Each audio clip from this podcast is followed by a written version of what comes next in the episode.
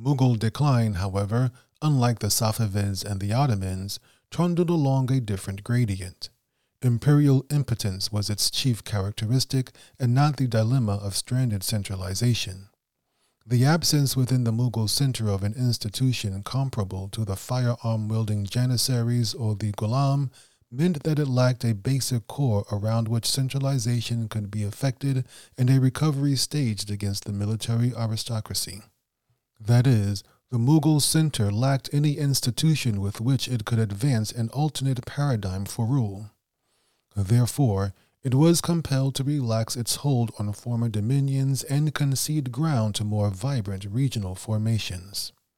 In other words, the great Mughal canopy that extended over the subcontinent gradually acquired a number of large discolorations throughout the 18th century in the form of patches that marked the emergence of a slew of successor states, vis-à-vis Awadh, Bengal, Hyderabad, the Marathas, and the Sikhs.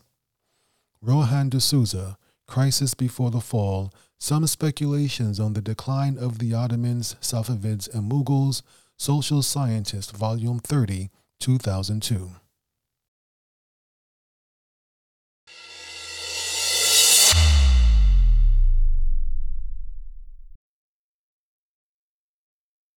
Assalamu alaikum. Welcome back to Season 9 of the Islamic History Podcast. This season, we are continuing our discussion on the Mughal Empire. This is episode 9-16, Farrukh Siyar's Folly. This will be the final episode of this season.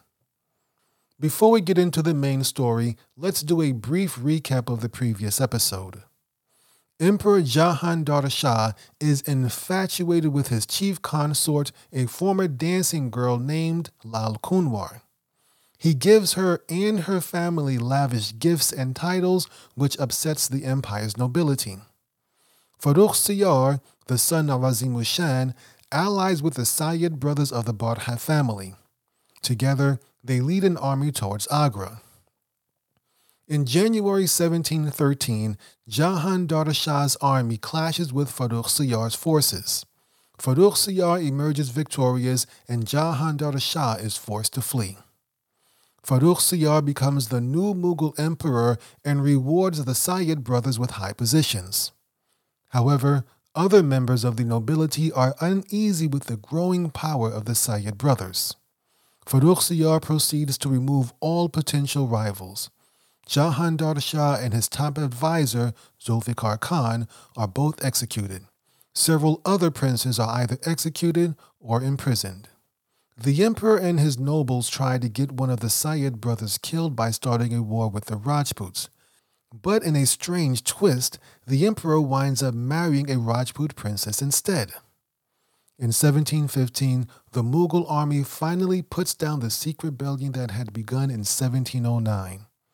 And in 1717, Emperor Farrukh Siyar grants the EIC significant financial concessions. And with that, let's discuss the Tehranis and Iranis. The royal court was divided into two main groups of nobles. There were the Tehranis. These were nobles who were of Central Asian origin, that is, Turks and Mongols and people like that, and they were led by a man named Mir Jumla. And then there were the Iranis. These were nobles of Persian origin, and they were led by the Sayyid brothers. The Tehrani nobles did not like the influence of the Sayyid brothers, and they were constantly plotting against them and had even persuaded the emperor to do the same. They had convinced the emperor that the Sayyids were trying to seize the throne for themselves. The Tehrani nobles had advised the emperor that it was his right to appoint whom he wanted to the top positions in the empire, yet here were the Sayyid brothers putting their own people into these roles. The Tehranis ultimately, what they really wanted to do, they wanted to drive the Sayyid brothers away from the royal court, because once the Sayyid brothers no longer had that imperial protection, so to say, they would be easier to deal with. But as we've seen from the Rajput debacle of the previous episode, the Tehranis and the emperor really weren't good with their plots. Also, The Sayyid brothers had nearly 10,000 of their own soldiers stationed in Delhi, so there was no easy way to get rid of them. Mir Jumla was one of these Turani nobles plotting against the Sayyid brothers. We mentioned him in the previous episode. His original name was Shariatullah Khan, and he had been given this new title after Farrukh Siyar's victory. Mir Jumla convinced the emperor to appoint one of the brothers, Sayyid Hussain, as the governor of the Deccan. But there was a problem with this. Emperor Farrukh Siyar had already promised the two Sayyid brothers that they could stay together at the royal court in Delhi. So, Sayyid Hussain Ali, the one who had been appointed as the new governor of the Deccan, he requested permission to send one of his assistants to govern the Deccan instead. Well, this reply angered the emperor and led to a heated exchange of words. Farrukh Siyar accused Sayyid Hussain Ali of disobedience and disloyalty, and Sayyid Hussain Ali stormed out of the royal court without following proper protocols. In most cases, you don't want to turn your back on the emperor in anger, especially if you want to keep your head attached to your shoulders. Well, as he left, Sayyid Hussain told the emperor that he and his brother would not be attending court any longer.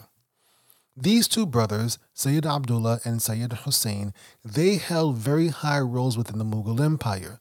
Sayyid Abdullah was the prime minister, and Sayyid Hussain, who was supposed to be the new governor of the Deccan, he was the army paymaster. The prime minister managed the affairs of the state, while the paymaster managed the affairs of the army.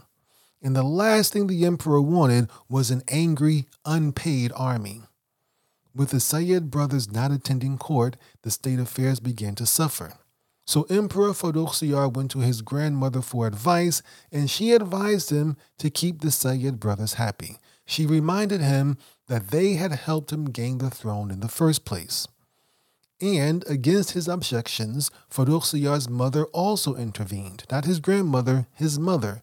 His mother met with the Sayyid brothers to resolve the issue, and she finally convinced them to resume their duties, but of course, the Sayyid brothers had their conditions. They demanded the emperor send Mir Jumla, that was the head or the leader of the Turani nobles. They demanded the emperor send Mir Jumla to Bihar, and they also wanted all of Mir Jumla's duties to be transferred to Sayyid Abdullah, the prime minister. In return, if the emperor agreed, Sayyid Hussain would go down to the Deccan and take up his duties without any argument. Emperor Farrukh Siyar agreed to their demands. However, before he left for the Deccan, Sayyid Hussain warned the emperor that if anything happened to his brother, he'd be back. Farrukh Siyar's current governor of the Deccan was a man named Chin Khalish Khan, who now had the title of Nizam-ul-Mulk. We had mentioned Chin Khalish Khan before. He was the son of the blind general Ghaziuddin Feroz Jung. Nazimul-Mulk had been doing an excellent job down in the Deccan keeping the Marathas in check. However, he apparently did not like living in the Deccan because as soon as Farrukh Siyar recalled him in 1715, Nizamul-Mulk left without a single word of protest. The emperor and the Turani nobles saw this as an opportunity to get rid of Sayyid Hussain. Emperor Farrukh Siyar contacted the governor of Gujarat, Dawood Khan Pani, and offered him the governorship of the Deccan if he eliminated Sayyid Hussain Ali. If this name sounds familiar, that's because Dawood Khan Pani was the man who tried to get the EIC, the East India Company, to pay more taxes back in episode 9-11. But the EIC called his bluff by threatening to abandon Calcutta, and so the increase in taxes never came. Dawood Khan Pani, the former governor of Bengal and now the governor of Gujarat, he accepted Farrukh Siyar's suggestion, his request, and Dawood Khan Pani declared himself the new governor of the Deccan. Well, inevitably, the army of Dawood Khan Pani and the army of Sayyid Hussain clashed just outside of Burhanpur. Dawood Khan Pani had asked the Marathas of the Deccan to assist him, and the Marathas arrived, but they remained on the sideline and did not join the battle. Dawood Khan Pani went into battle without wearing any armor because he just wanted to get close enough to kill Sayyid Hussain And for some reason, apparently, he wanted to do it himself. However, before he could get close enough to kill Sayyid Hussain, he himself was shot and killed by a musket. And now that Dawood Khan Pani was dead, the Marathas went onto the battlefield and congratulated Sayyid Hussain on his victory. This moment right here marked the beginning of a critical alliance, a very important alliance between the Sayyid brothers and the Marathas. Additionally, furthermore, Farrukh Siyar's letter to Dawood Khan Pani telling him to get rid of Sayyid Hussain was discovered on his body. And so now the tension is getting deeper. Mir Jumla, who had been sent to Bihar at the request of the Sayyid brothers, was now facing an army revolt because he had not been able to pay the army salaries. As a result, he fled back to Delhi and abandoned his post in Bihar without permission from the emperor. But nonetheless, Emperor Farrukh Siyar was happy to see him. However, the Sayyids were not. That's because Mir Jumla's return to the royal court was a violation of the agreement between the emperor and the Sayyid brothers. And so, to appease the Sayyids, the emperor decided to send Mir Jumla to Lahore instead, but this weakened the Turani noble faction in Delhi. The Turani nobles then went on to advise Emperor Farrukh Siyar to just flat out remove Sayyid Abdullah as prime minister. However, these same nobles, they were not fully committed to the emperor themselves, and they were afraid to openly oppose the Sayyids.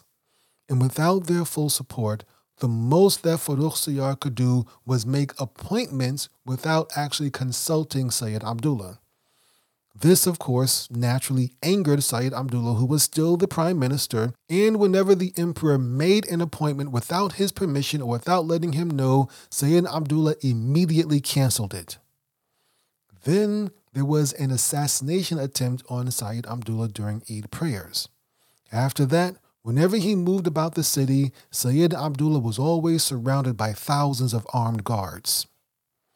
Meanwhile, his brother Sayyid Hussain was down in the Deccan consolidating his power.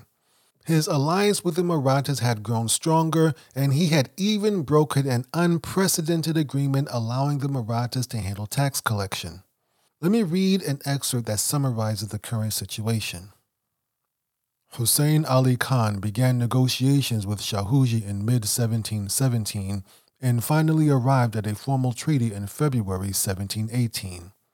The boldness with which this treaty conceded Mughal failure and Maratha success is startling. The Sayyid brothers were prepared to admit Shahuji and the Marathas into partnership in the Southern Empire in return for their political and military support in the struggle at the center. The new agreement gave Shahuji unchallenged authority over Shivaji's original Swaraj lands in Maharashtra and coastal Konkan and, in addition, ceded recent Maratha conquests in Berar, Gondwana, and Karnataka.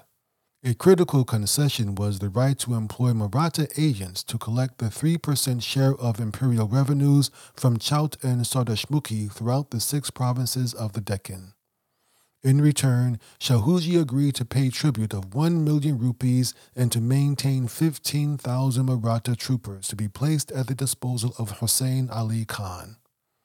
John F. Richards, The Mughal Empire. Things were only getting worse in Delhi. Ajit Singh, who was the father-in-law of the emperor, was also a staunch ally of the Sayyids. He tried to mediate some sort of reconciliation between the two sides, but it did not last very long. A man named Diwan Ratan Chand was Sayyid Abdullah's tax collector. Due to Diwan Ratan Chand's corruption, it became increasingly difficult to collect enough taxes to fund the empire's expenses. This led to the army's salary getting delayed longer and longer, which of course led to unrest within the military. Farrukh Siyar blamed this unrest on Sayyid Abdullah, which led to more arguments between the emperor and his prime minister and reignited the tensions that Ajit Singh had managed to tamper down for a while. The Sayyids were getting tired of Emperor Farrukh Siyar and were looking for some way to get rid of him, just like he was trying to get rid of them as well. However, The emperor had run out of ideas to get rid of the Sayyids, and he was also running out of allies. The end of Farrukh Siyar. Sayyid Abdullah sent a message to his brother in the Deccan asking him to come north. Sayyid Hussain obliged and started marching towards Delhi with a strong army that included 13,000 Maratha troops. When Emperor Farrukh Siyar found out what was happening, he panicked and rushed to Sayyid Abdullah's house and begged for reconciliation. He pleaded with him to call off the army marching towards Delhi. Emperor Farrukh Siyar had no one else he could turn to. He was isolated and was now facing the wrath of the most powerful family in the empire all on his own. Those same Turani nobles that had encouraged him to turn against the Sayyids in the first place were now nowhere to be found. They were either unable or unwilling to help him. Now, to be fair, this was partially Farrukh Siyar's fault for trusting these incompetent nobles.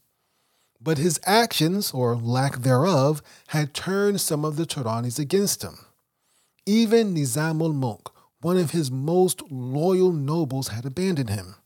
Nizam-ul-Mulk, that was really Chin Khalish Khan, the son of the blind general, remember he had left the Deccan when Sayyid Hussain came down there to take over. The emperor had promised to give Nizam-ul-Mulk a high position within his administration, but for whatever reason, that never happened. And so by this time, with things starting to fall apart, Nizam-ul-Mulk had grown tired of waiting on the sidelines. This was just one example where the emperor had dropped the ball. Nizam-ul-Mulk's family member, his relative, Muhammad Amin Khan, his loyalty was also not certain. Muhammad Amin Khan was the noble who had questioned the captured Sikh leader Banda about killing innocent Muslims. We discussed this in the previous episode. At one point in time, Muhammad Amin Khan was on the same side with the Sayyids, but like all the other Turani nobles, he had turned against them also. And so his loyalty was not quite certain, so now the emperor was all by himself at this critical juncture. Eventually, Sayyid Hussein's army arrived and camped just outside of Delhi. Some of the nobles advised the emperor to fight the Sayyids, but Farrukh Siyar was still hoping that they could find some sort of compromise. In a last-ditch effort to avoid bloodshed, the emperor once again reached out to the Sayyid brothers, hoping to find a peaceful settlement. And to his surprise, the Sayyids agreed to meet with him. They met, and they reminded the emperor of all the plots he had orchestrated against them, but the emperor tried to brush these things aside and said, let's start over with a clean slate. So the Sayyids finally demanded that they be given control of the imperial guards and the artillery. But this may have been a bit too much for the emperor. Emperor Farrukh Siyar hesitated, and the Sayyid brothers had had enough. The situation had reached a point of no return, and there would be no reconciliation. And on February 22, 1719, the Sayyid brothers' troops took control of the fort. And when Sayyid Abdullah went to meet the emperor one last time, all pretenses at reconciliation were gone. The two men met and got into a bitter argument and exchanged harsh words.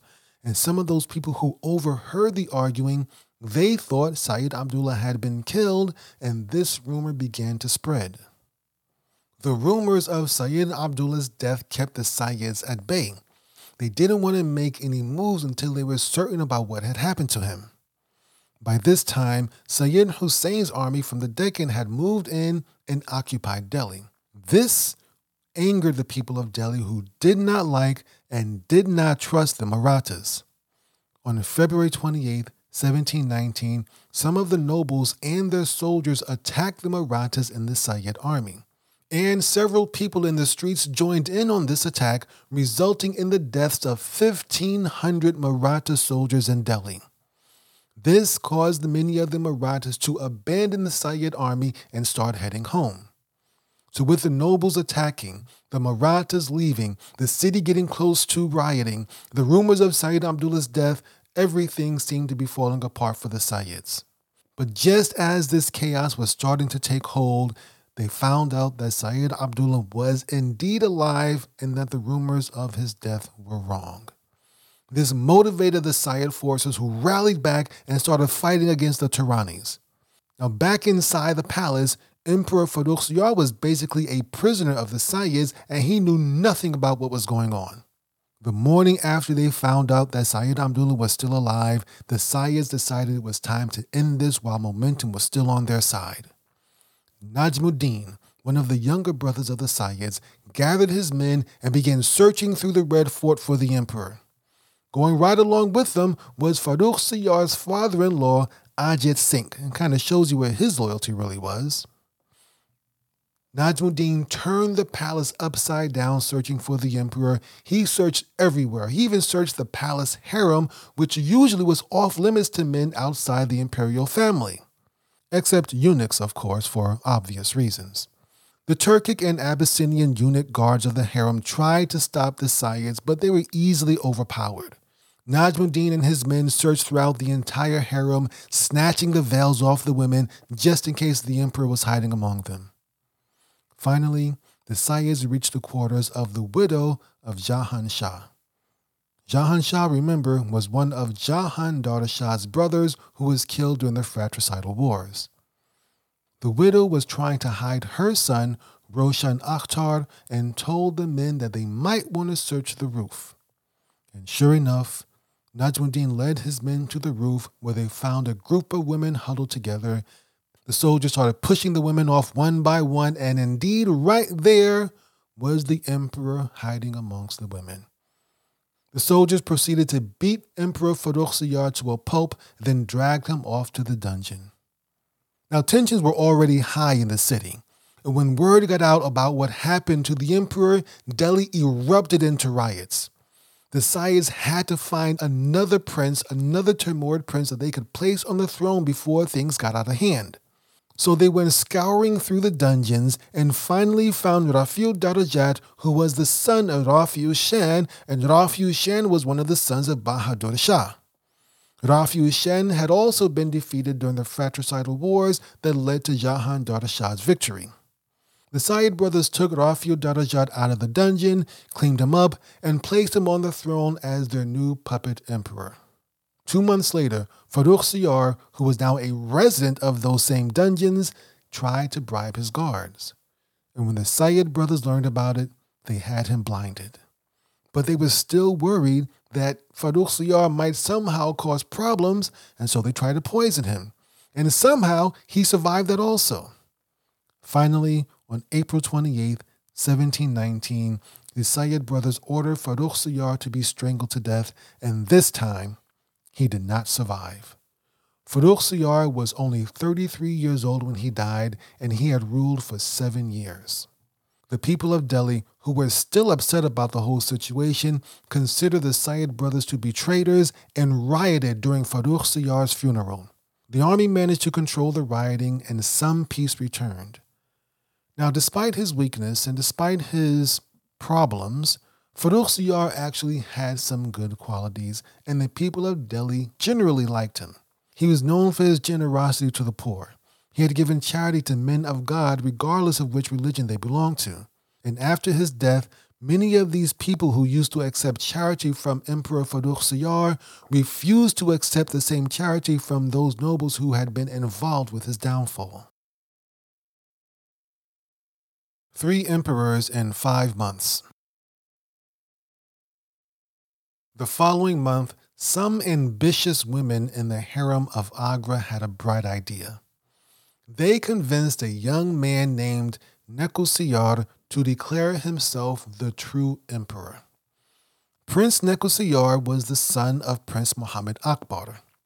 Muhammad Akbar was the son of Aurangzeb, and he had allied with the Marathas in an attempt to overthrow his father. Well, the plot failed, and Prince Akbar fled to Persia, and if you want to know more about it, go back to episode 9-10. However, Prince Akbar left his son, Nekusiyar, behind in India when he fled. And Nekusiyar has spent his entire life in the harem in Agra.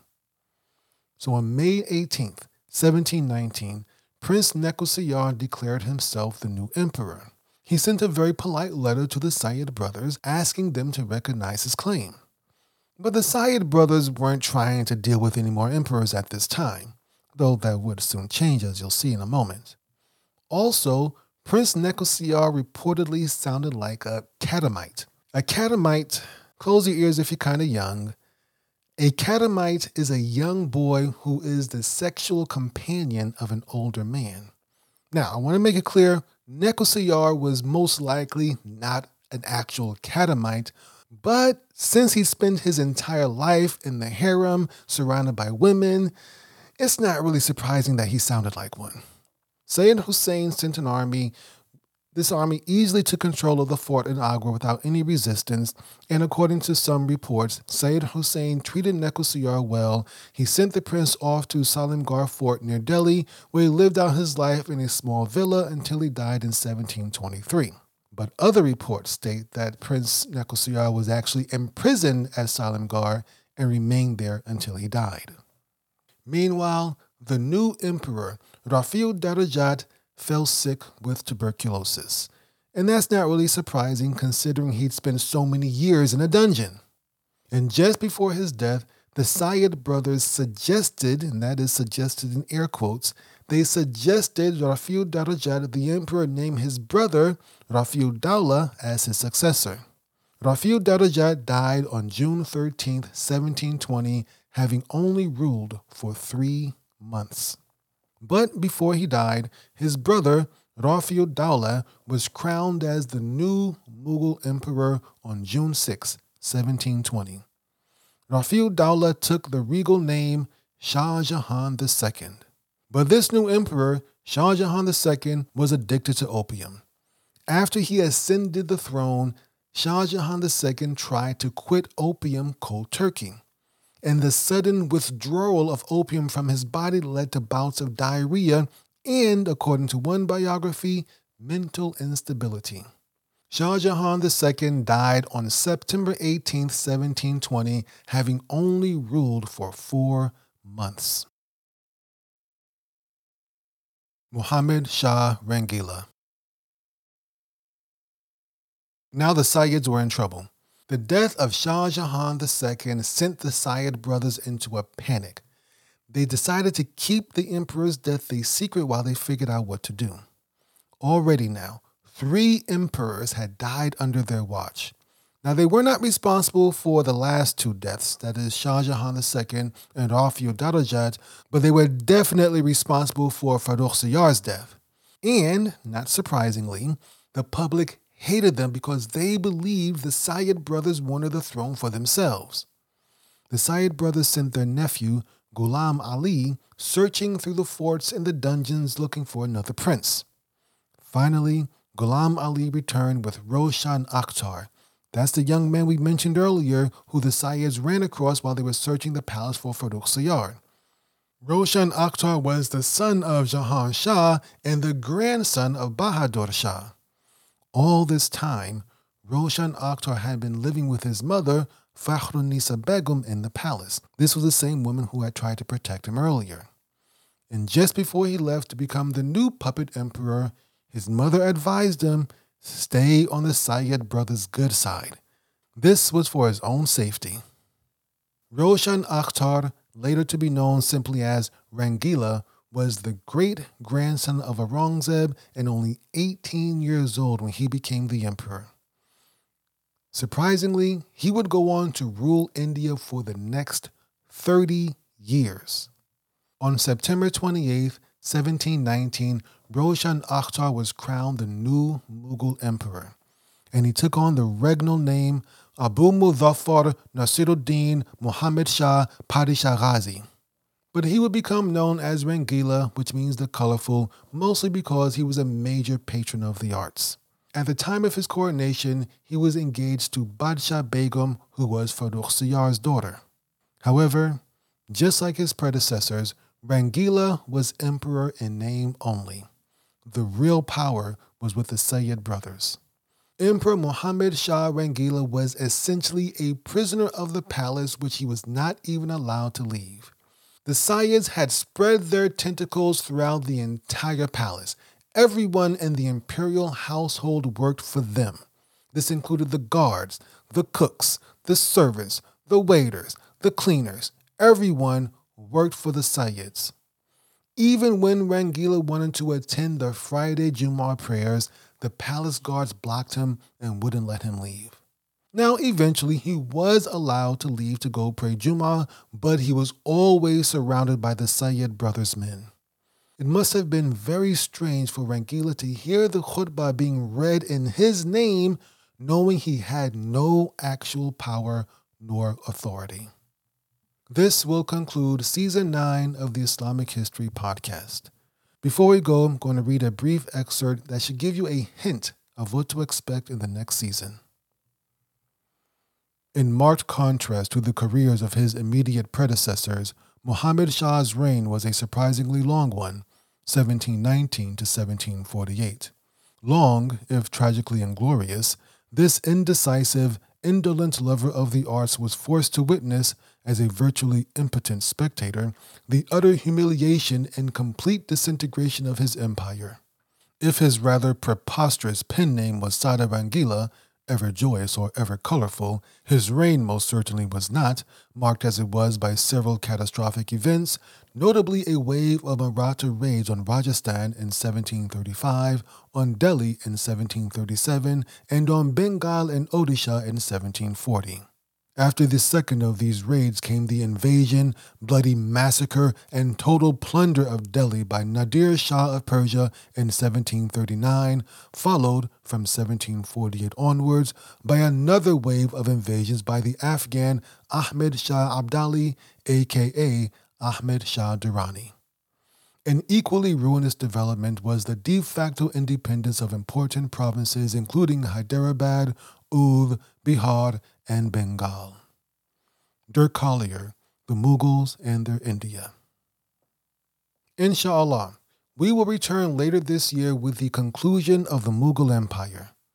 In the meantime, if you would like to hear more podcasts about Islamic history, we have the Prophet Muhammad podcast, which is free, as well as the Islamic History Podcast YouTube channel. And if you're so inclined, consider becoming a member of our premium podcast, Islamic History Exclusive. You've been listening to the Islamic History Podcast, and we hope you've enjoyed the show. You can support the Islamic History Podcast and get exclusive content by subscribing to our premium channel, Islamic History Exclusive.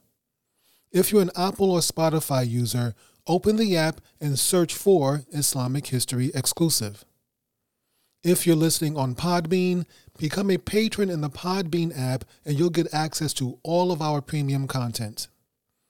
You can also join by visiting patreon.com/Islamic History. Our premium content includes a series on the life of Salahuddin, an ongoing series about the Umayyad dynasty, and one I think you'll really enjoy, our latest series on the Soviet-Afghan War. Altogether, that's well over 50 premium episodes. Before we go, I want to thank Brother Zulfikar Saroj for his research on the Mughal Empire and his continued support of the show. And thanks to all of our premium subscribers. Stay tuned for a short clip from our series on the Soviet-Afghan War. And until next time, my name is Muttaqi Ismail for the Islamic History Podcast. Assalamu alaikum wa rahmatullahi wa barakatuhu.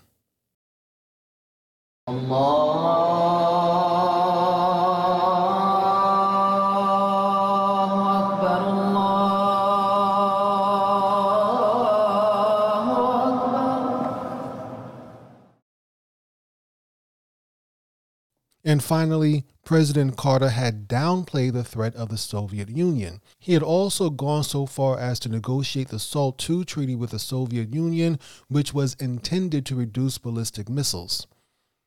However, after the Soviet Union invaded Afghanistan, Jimmy Carter's attitude changed completely. He became much more aggressive towards the Soviet Union. The U.S., for instance, boycotted the Olympics in Moscow in 1980. Jimmy Carter also began building up the country's military. He also prohibited the sale of grain to the Soviet Union. And he also introduced a plan to defend the Middle East and its oil fields from any Soviet incursions. Another big change was that Jimmy Carter ordered the CIA to begin operations against Soviet interests, particularly in Afghanistan. To fulfill this request from the president, the CIA began sending some of its huge stockpile of Soviet weapons to Afghanistan for the Afghan Mujahideen to use against the Soviet troops. The CIA preferred to use Soviet weapons in these rebellions and all of their little devious, shadowy dealings in order to prevent things from tracing back to the United States. So they wouldn't use American-made weapons. They would use Soviet-made weapons. The CIA began doing this almost immediately after the Soviet Union invaded Afghanistan. And Jimmy Carter also changed his attitude towards Zia-ul-Haq of Pakistan. He now began to negotiate with Zia-ul-Haq in order to use Pakistan as a base of operations against the Soviets. But Zia-ul-Haq, he knew the United States had a record of abandoning its allies. For instance, South Vietnam just a few years earlier. And as we know, in our time, the United States also turned against Saddam Hussein in the late 1980s, early 1990s, really. And most recently, how the United States turned against both the Kurds in Syria as well as the U.S. puppet state set up in Afghanistan in 2021. Zia-ul-Haq demanded that everything go through Pakistani intelligence. So anything the CIA or the United States wanted to do in Afghanistan, it had to go through the ISI. The CIA's plan in all of this was not really to defeat the Soviet Union. Neither the CIA nor the United States or Jimmy Carter, none of them really had any illusions that the Afghan Mujahideen had any chance of defeating the Soviet Union. They were hoping to frustrate the Soviets, but the support that the CIA and even Pakistan was providing to the Afghan rebels during this time was very minimal in the big scheme of things. So on that note, let's discuss the organization of the Afghan resistance movement. As we mentioned in the previous episode, the headquarters of the resistance was in Peshawar, Pakistan, which is the capital of the Northwest Frontier Province. Peshawar contained a large market area where weapons and gear from dead Soviet soldiers were bought and sold, and we mentioned how the Afghan Mujahideen needed this to provide for their families and to make ends meet. Peshawar was surrounded and filled with Afghan refugee camps. In fact, there were more Afghans in Peshawar than there were Pakistanis. The resistance movement had two layers. There were the Afghan political leaders who financed, supplied, and controlled the Mujahideen. And then, of course, there were the Mujahideen fighters and their commanders. Each Mujahideen group was affiliated and backed by a political leader or some political party. Now, we don't mean actual political parties that were trying to become president of Afghanistan or anything like that. These were really just strong men who had put themselves in a position to be intermediaries between the government, particularly the Pakistani government, and the Mujahideen fighters. So these Mujahideen politicians or Mujahideen parties or these political parties, not sure how to really call them, they were the intermediary between the ISI and the Mujahideen. They received the money and the arms from Pakistan, and they passed them on to the fighters. Now, obviously, it should come as no surprise that these Mujahideen parties, these Mujahideen politicians, they kept a good portion of the money and weapons for themselves. And these politicians lived very lavish lives, particularly in Quetta, which is in Balochistan. And so there was a lot of resentment between the real Mujahideen, the actual fighters who were risking their lives, and these politicians who were sitting up there enjoying the good life in Quetta.